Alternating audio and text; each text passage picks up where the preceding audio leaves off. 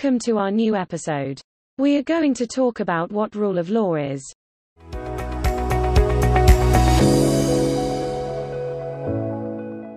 The rule of law. The rule of law is the political philosophy.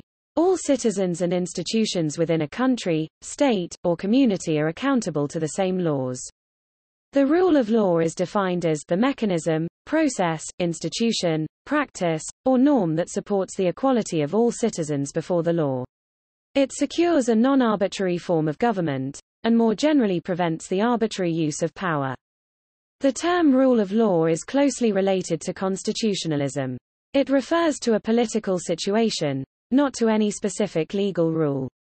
Use of the phrase can be traced to 16th-century Britain.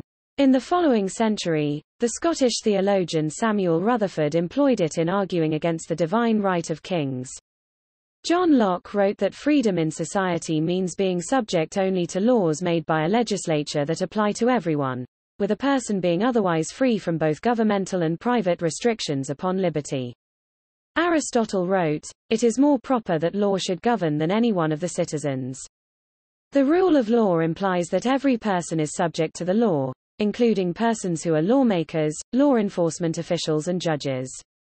In this sense, it stands in contrast to tyranny or oligarchy, where the rulers are held above the law. Rule of law implies that every citizen is subject to the law. It stands in contrast to the idea that the ruler is above the law, for example by divine right. Despite wide use by politicians, judges and academics, the rule of law has been described as, an exceedingly elusive notion.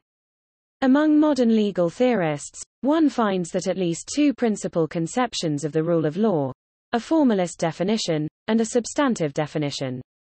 Some theorists occasionally encounter a third functional conception. Formalist definitions of the rule of law do not make a judgment about the justness of law itself, but define specific procedural attributes. Substantive conceptions of the rule of law go beyond this, and include certain substantive rights that are said to be based on, or derived from, the rule of law. The functional interpretation of the term rule of law, consistent with the traditional English meaning, contrasts the rule of law with the rule of man. The ancient concept of rule of law can be distinguished from rule by law. The difference is that, under the rule of law, the law is preeminent and can serve as a check against the abuse of power. Under rule by law, the law is a mere tool for a government, that suppresses in a legalistic fashion. The rule of law primarily connotes protection of property rights. The economist F. A. Hayek analyzed how the rule of law might be beneficial to the free market.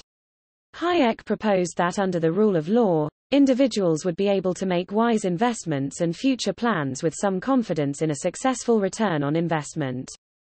Studies have shown that weak rule of law, for example, discretionary regulatory enforcement, discourages investment. Economists have found, for example, that a rise in discretionary regulatory enforcement caused U.S. firms to abandon international investments.